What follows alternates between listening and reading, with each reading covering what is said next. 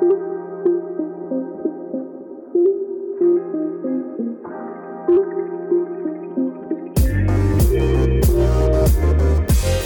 is On the Air, the Culford School podcast. where we go beyond the classroom and welcome you into our community. Ready to inspire. Ready to discover. Ready for a challenge. Ready for opportunities. Ready for life. Welcome back to On the Air. On today's episode, it's a slightly different format. So today, instead of an interview, we're going to be doing a discussion based on Black History Month. This month's theme is saluting our sisters, so we're each going to have one influential black woman in history or current that we're going to talk about. So Eleanor, do you want to start? So, Beyonce, who I think. Love a current representation of a strong, powerful female. I think that she manages to represent black women through her artistry on and off the stage. Um, for example, her song Brown Skin Girl, where she addresses the issue of colorism, which, if you don't know, is where the caste system favours light skinned black people rather than dark skinned people. And through her music video and the lyrics, she decenters herself and instead gives her platform over to elevate darker skinned women. I think she's continued to stick around for numerous decades and she's not afraid to represent her culture and um, show the beauty in that. Yeah. Yeah. She empowers so many people. Yeah, It's so everybody. And And, especially for her like making a music video which sort of like reaches that. out to the younger generation as Mhm. well And in the music video, you know, everyone has different hairstyles and showing like the importance of hair hair for black women, like Mm. what that means to them and you know, the different styles and not being afraid to show your natural hair. She had her Super Bowl performance in 2016, Yeah. which she celebrated her African American roots, but she did face backlash from that. Um, it was described as an anti-American act of terrorism which when I watched it, of course it wasn't. yeah Um, Yeah. But that was quite powerful. Again, she showcases it. She's not afraid to embrace her heritage. Yeah, it sounds like she's really not afraid to, like, if there's a problem, Yeah. she's going to address it. yeah Yeah, and That's she such a. addresses it through her music, through the music videos, you know, on and off the stage. And I just think she is a powerful woman. and I look up to her. Mm. so the person i have chosen is the former first lady michelle obama um, and she i just found her really inspirational because she championed multiple of important causes throughout her life like encouraging better education for girls encouraging equal rights healthy living and help for families living in poverty, which I think is really important. So she was inspired by this American actress called Mary Tyler Moore, who was famous during the 1970s. Mary Tyler Moore's acting career brought about a new route for women in the entertainment industry as her work as a producer helped popularize TV sitcoms and dramas, but Really, her image stands in contrast to the stereotypes associated with women. She is an inspirational woman who wants to share her views on equality. So I think that's really why Michelle Obama was influenced by her, because as well as being just a genuinely kind and caring person and mother, she just inspires me to not be afraid and just to be strong, I guess. Have you read her book, Becoming? I have. I haven't yet. It's on It's my really list. good. It's on my list. But I kind of wish when I was reading it, I actually, like, took notes or, like, tabbed it Yeah, or something, but a I notes out the didn't. Um, I just remember there being so many moments I was like, yes. Evie, who's your person? So I picked Harriet Tubman. So where does her story begin? So she was born in 1820 on a plantation um, in Maryland. So her mother was also called Harriet, and she worked in the big house as a cook, and her father was a timber worker. Unfortunately, the reality of slavery meant that many of Harriet's siblings, she had eight siblings, were separated. Five years old, she was working as a nursemaid, which meant that she was looking after a baby or children in the in the big house. five years At old. five. Five years old. That's, ridiculous. So then, if the baby or the child in the house cried, she was then punished. So she faced so much hardship from just being a five-year-old girl. five-year-old Age controlling. well. And then at seven, she worked as a field hand, um, which she later stated she much preferred than indoor domestic chores. Which, That's kind of shocking in itself. yeah, it's actually so he- like heavy to think about. Like, it's it's so Imagine starting your childhood, like not your childhood, ending. When when was the childhood? Like imagine starting Yeah. your yeah, adult. literally. Um, so her desire for justice started at twelve, um, where there was an incident between an overseer and an enslaved person where the the slave was about to be hit by a really heavy weight, and she came in between them to stop, to, Oh my s- God. to stop it hitting them. In which it then hit her in the head. She was left without medical care and was in and out of consciousness for days. Um, this left her with headaches and narcolepsy for the rest of her life. Oh my Um, and it wasn't until much later in her life that she that she got treatment. Um, but it was still By never the same. point, you're yeah. Yeah. Yeah. Because of this, she also stated she began to see religious visions. But because of these medical issues, she became very um, unattractive to potential slave buyers. So then in 1840, Harriet's father was set free, um, but the rest of her family, so Harriet, her mother, and her siblings, were unable to escape themselves. And it wasn't until 1844 that Harriet married John Tubman, a free black man, um, but it was a bad marriage that faced lots of consequences. In 1849, Harriet and her two brothers, Ben and Henry, tried to escape, which was successful, but her brothers ended up returning. And then Harriet travelled 90 miles north to Pennsylvania to seek freedom.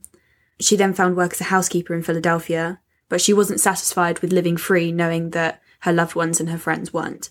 Mm. She soon returned to the South to lead her niece and her niece's children to Philadelphia via the Underground Railroad, which was a network of people, African American as well as white, offering shelter and aid to escaped enslaved people from the South. She also said that she tried to bring her husband, John, north, but he'd remarried and chose to stay in Maryland with his new wife. Gosh, so she's fully left alone. Yeah. Left alone when she's trying to like Help save so many other everyone people. else. Yeah. So then in 1850, this was the Fugitive Slave Act, which allowed fugitive and freed workers in the North to be captured and enslaved. So this made Harriet's role as a conductor of the Underground Railroad much harder and it made anyone trying to escape, it made it so much more difficult for them. Um, this meant that travelling normally happened at night and in the fall and winter when days were much shorter, so they could basically just do anything they could to try she also went to extreme lengths to protect others, such as she carried a gun for her own and others' protection. She was also known for drugging babies and young children to prevent slave catchers from hearing their cries, Wow. which That's sad.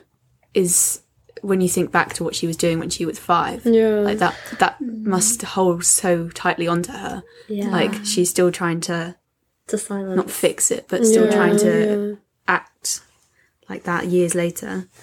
So over the next 10 years, Harriet befriended another abolitionist, Frederick Douglass, Thomas Garrett, and Martha Coffin Wright, and established her own Underground Railroad network. It's widely reported she emancipated 300 enslaved people. And then just lastly to note that so when the Civil War broke out in 1861, she was still uh, finding new ways to fight slavery. She worked as a nurse, a cook, a laundress. She used her knowledge of herbal medicines to treat sick soldiers and fugitive enslaved people.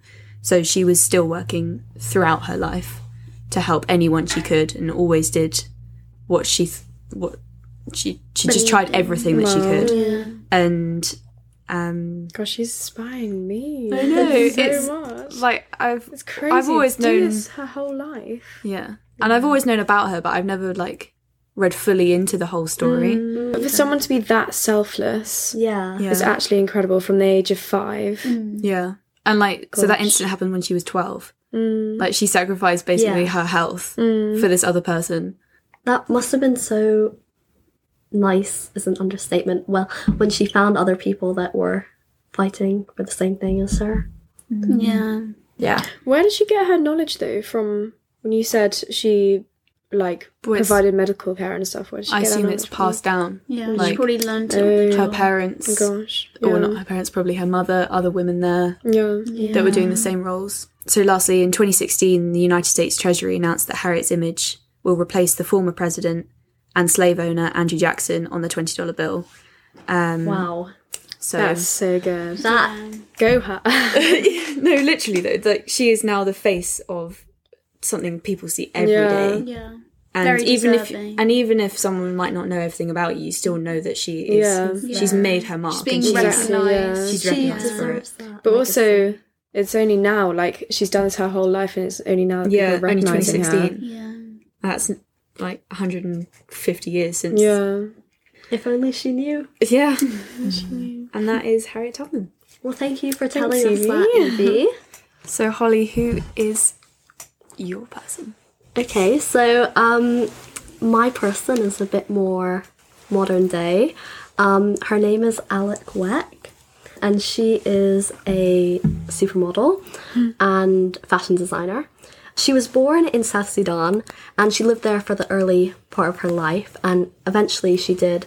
Um, she came to England, but she she lived there, and in in her words, she had a simple life. She lived somewhere with no running water, no electricity, and she has such good memories of that time. She talks about how, even though in her words they were so quote unquote poor, they were so rich in their culture and education and family. Eventually, warning sirens were telling her, You have to leave your country. During their journey, she was with her family, and her father died before they um, got to England. But Gosh. yeah, Do you know what of? um, poor health. I think he was already ill before their journey started. Right. But yeah, he didn't make it. Um, her mother, though, she had she had this bag of salt. She had a lot of salt, and she was selling the salt for money for their passport. On the whole, she experienced a different type of hardship Yeah. as a child. Um, and she, when they, when she was sixteen, they made it to London. Um, and you know, one day, by this point she's nineteen. Um, they're in Crystal Palace Park in London, and she is approached by this model agent, um, who's like, "We want you in our agency." Like they're absolutely mesmerized by her, and mm. her mother was like, "No way, this is not going to happen. Like I don't want this for you. This is not. This is not for you." But this agent kept persisting. Eventually, she agreed. Very soon after, she goes to New York with this agency, and within the first week that she's there, Ralph Lauren chooses her to open and close their catwalk show, which No way. yeah, as you can imagine, that's, That's a position. huge. Yeah, usually for like the model of the mm. time, and mm. it was given to her. And she also has worked with Calvin Klein. Within this first year that she started working, she was named Model of the Year, um, which again, incredible. Background doesn't define you. And now she's a superstar. It's incredible. Yeah, and she she wrote a book um, in 2007 about how her life like from a refugee to a supermodel, and she did receive criticism for speaking out about that. And I don't know why people have a why would they not want to hear about? Yeah, exactly. and why would that change their Yeah, perspective on exactly. Yeah. She has been an ambassador for the United Nations Refugee Agency, um, and she regularly visited South Sudan camps. It just shows that she's obviously a beautiful person, but also a beautiful person from the inside.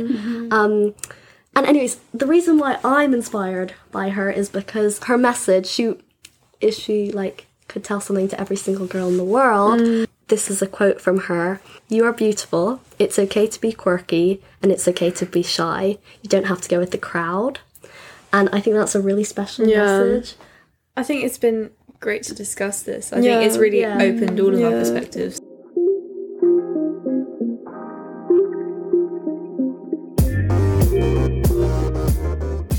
Welcome to part two of our Saluting Our Sisters episode. Obviously, last month was Black History Month, but as a group, we feel that we should be celebrating our sisters all the time throughout the year. So we're going to move on and talk about some new inspirational Black women. I looked into the life of Rosa Parks because I find that time of history really interesting, and I thought that looking at the way she stood up for herself was going to be a really interesting topic to research. So, Rosa Parks was born on the 4th of February in 1913 in Tuskegee, Alabama, USA. She became a prominent figure in the American civil rights movement. She is best known for her pivotal role in the Montgomery bus boycott Parks refused to give up her seat on the bus to a white man, which was the segregation era requirement in Montgomery, Alabama. Black people had to sit at the back of the bus, and once the bus was full and a white person came onto the bus, they had to get off and give their seat up. Her arrest for this act of civil disobedience sparked the coordination boycott of the city's bus system in African American communities led by Martin Luther King Jr.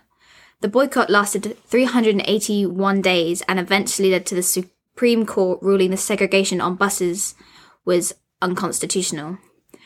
Rosa Parks' courageous stand against racial injustice made her an iconic figure with the struggles of civil rights in the USA. She continued her involvement in rights activism throughout her life and received numerous awards and honours for her contribution. Rosa Parks passed away on October 24, 2005, but her legacy as a symbol of resistance and equality lives on. She's an inspiration as a small act of standing up for herself led to this huge movement. This shows people how standing up for what they believe in, even if it's just as simple as wanting to stay on a bus, can spark enormous change. I didn't realize how like not that long ago that was. No, kind of when I was when you said researching, I didn't know that she died in 2005. Yeah. I always just remember, like, I mean, I was really into horrible histories as a kid. we do. yeah, we love horrible histories on this show. Um, I, I, I, was a horrible, I was a horrible history child. But love horrible single histories. morning. I, wa- I think I've watched almost every single episode. But anyway, I always remember the segment on her, and I think that's what like led me to researching her to begin with because I just always thought that it was so inspirational that she just stood up for herself and like even from little I was like that's cool like because it was so defiant at the time and now as I'm older I actually realized the significance of the act but yeah so from very young she was an inspiration That's really sweet. I chose Oprah Winfrey. How she managed to get so far in life amazingly, and she's also done some amazing things to help other people in her community. Um, I think that it spark can spark so much hope for younger generations who may be facing the same situation as her. At the age of 14, Oprah was sexually abused by family members and other people in her community. Despite these traumatic experiences, Oprah managed to persevere and keep her focus on her studies. Uh, she was awarded a full scholarship to Tennessee State University, where she studied communication. Uh, she then moved on to uh, be a media executive, television host, and producer. Uh, she's best known for the Oprah Winfrey Show, which became one of the highest rated talk shows in television history. Uh, her impact extends beyond media, and she's a powerful advocate for education, empowerment, and social issues. She overcame her adversity to build a successful career, breaking barriers as an African American woman in the media industry. Her struggles have shaped her resilience and fueled her commitment to helping others overcome obstacles. Um, I just think, definitely. yeah, she's Yeah. a really healthy source of inspiration, which isn't as common as nowadays in that really strong resilience just to like almost let not let the, those kind of events take your over your life but let it fuel your fire that like drives you forward to like help other people in the same situation And um, in 1991, she proposed federal child protection legislation, which was designed to keep nationwide records on convicted abusers.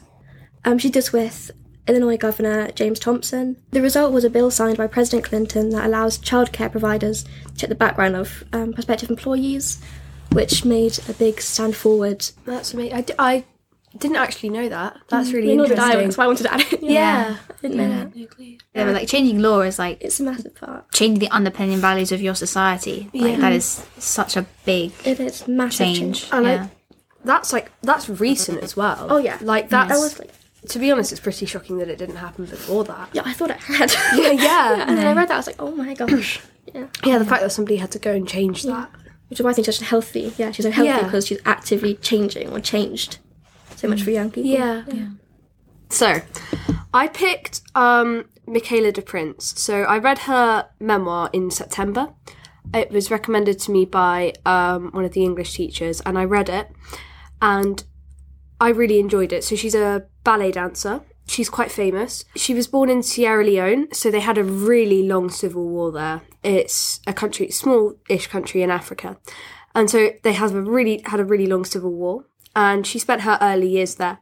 So the rebel forces there were essentially controlling the country. They would burn down forests that people relied on to live, essentially, where they get their food, work.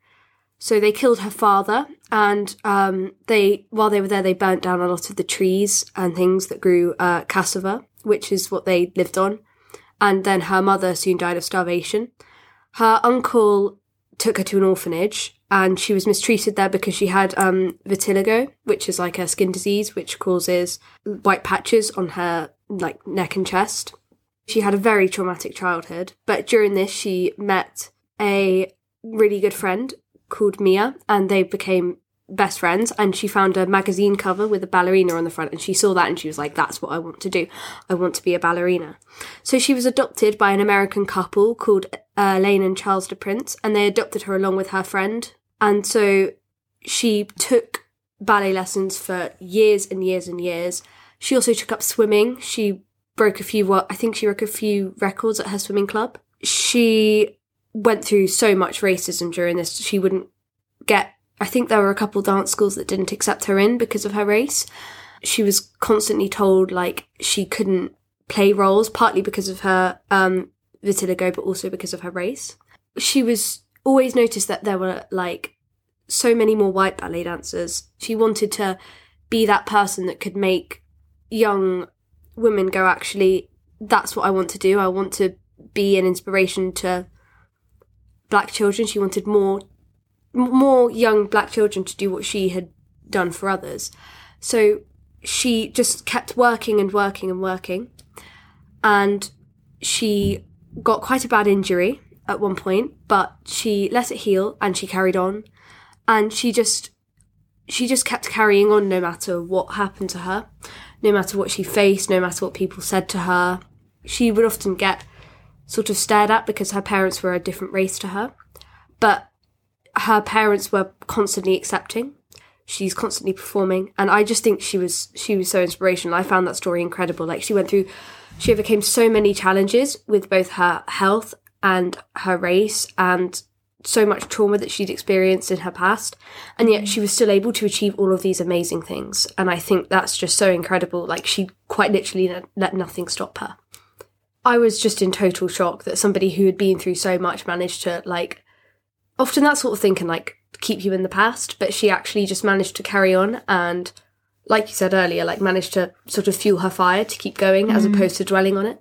And I think that's such I think that's such an admirable thing to do.